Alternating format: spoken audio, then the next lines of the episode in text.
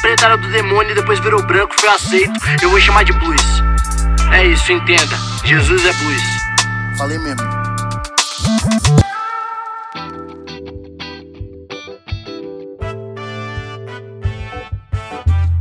A paz do Senhor, varões e varoas, como é que vocês estão? Aqui é o pastor João Paulo Berlofa para mais um podcast, né? Jesus, o Negro Nazareno. E vamos que vamos, esse aqui é o capítulo 2, né? Então, se você está ouvindo esse e não ouviu o primeiro, para, para, desliga e volta lá ouvir o primeiro, porque o negócio aqui é uma sequência, certo? Então, depois você não entende nada e fala que é o pastor que não sabe explicar e não tem didática, ok? Então, o segundo episódio e hoje é o ápice, né? Porque hoje eu quero falar com vocês justamente sobre Jesus, o negro nazareno. Vamos falar justamente sobre o que nós, o que mais nos chama a atenção nessa série de podcast, que é tratar Jesus, o Jesus histórico, como negro. E eu começo dizendo que é impressionante, eu não sei se você já parou para pensar nisso, como que um Jesus branco, de olho verde e cabelos dourados, nunca precisou ser explicado, nunca, a gente nunca precisou comprovar ou explicar como que um palestino de dois mil anos atrás era branco de olho verde e cabelo loiro. A gente nunca precisou explicar e comprovar isso. Mas quando a gente fala de Jesus negro, aí é ideológico, forçação de barra, e a gente tem que comprovar uma porrada de coisa. Então a gente já começa dentro de uma estrutura racista, sim, que a gente tem que comprovar algo que faz muito mais sentido do que algo que não faz o menor sentido e nunca precisou de comprovação. Então eu começo a minha, minha investigação, digamos assim, mais de, um, de uma forma filosófica, né? Antes de pensar comprovações históricas e teológicas, por que, que a gente pensa que Jesus é negro? Bom, porque faz sentido. Faz sentido Jesus ser negro. Deus que escolheu se encarnar, faz muito sentido ele escolher encarnar na pele daqueles que mais sofreram e sofreriam, né, visto que nós estamos falando aí de dois mil anos atrás, na história da humanidade. Faz muito mais sentido Deus escolher encarnar na periferia, na família humilde e na pele negra do que numa pele branca. Então nós começamos o nosso bate-papo daí, que filosoficamente falando faz muito sentido. Mas eu quero trazer comprovações históricas e teológicas, já que nós precisamos, né, dessas comprovações. Primeira coisa, que não era nada comum achar um branco na Palestina de dois mil anos atrás. Não era comum. Ah, mas não era comum mesmo. De cara, a probabilidade de Jesus ser negro já é muito, mas muito mais alta do que Jesus ser branco. Porque nós estamos falando da Palestina numa configuração geopolítica de dois mil anos atrás, ok? Nós não podemos pensar com a cabeça de hoje, porque hoje você pensa num palestino sempre com aquela cara é, é que nós conhecemos aquela cara, aquele rosto árabe. Mas espera aí, vamos pensar da configuração geopolítica de dois mil anos atrás.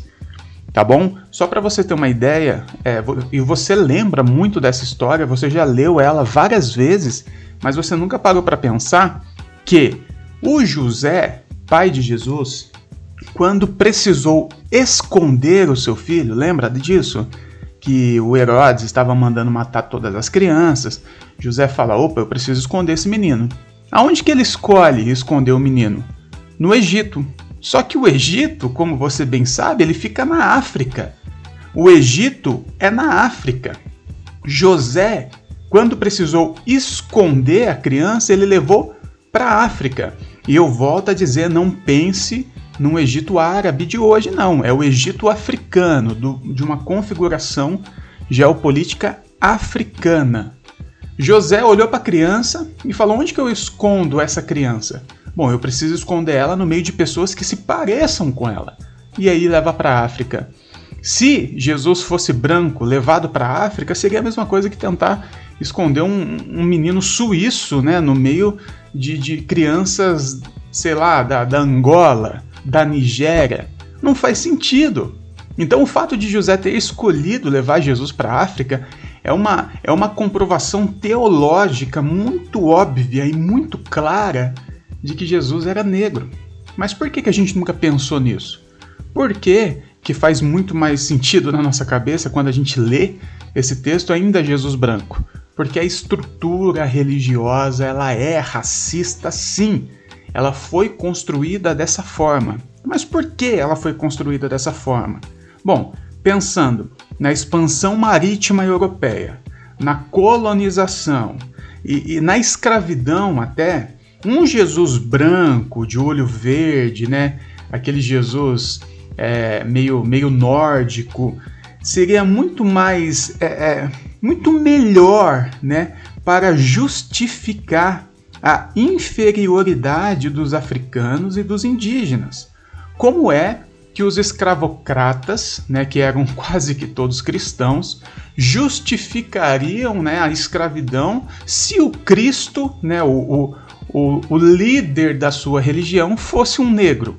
Então, com toda essa questão da colonização, da escravidão, fez muito mais sentido, fazia muito mais sentido um Jesus branco, porque um Jesus negro seria constrangedor, né? Esse Jesus afro-asiático seria uma pedra no sapato do europeu, do colonizador, do escravocrata, que são todos cristãos, né?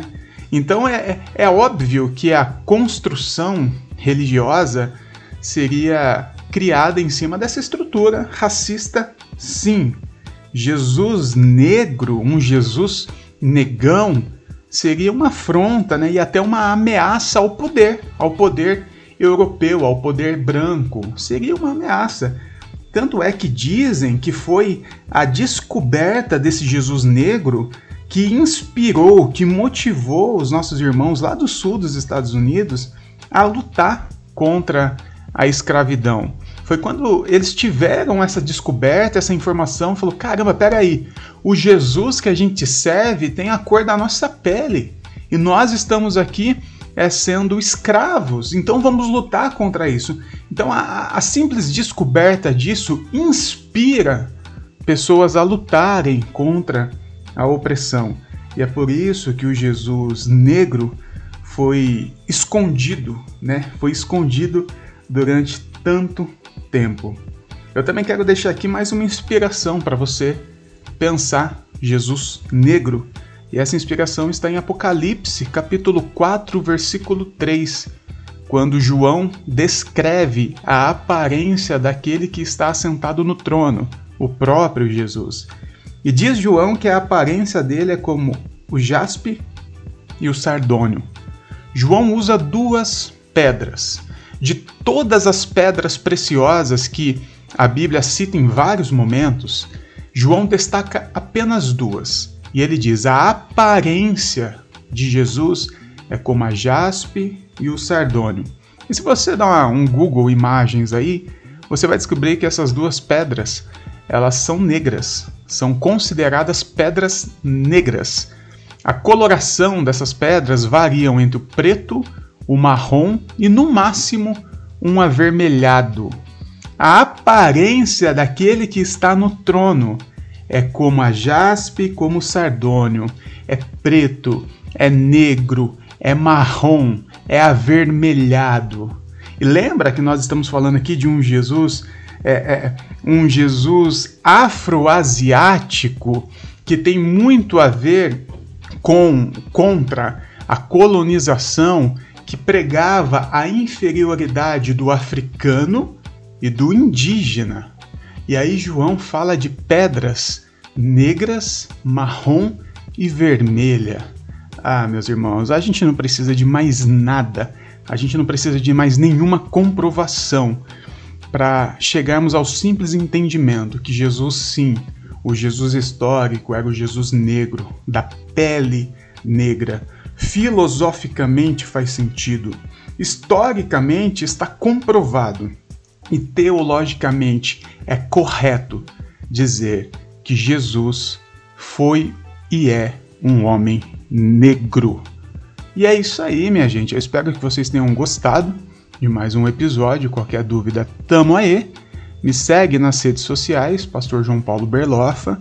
Segue também o Inadequados, a Igreja da Garagem, o Coletivo Inadequados e tudo que a gente está fazendo nesse mundão velho, doido, maluco que a gente está inserido aí, tentando sobreviver a cada dia. Demorou?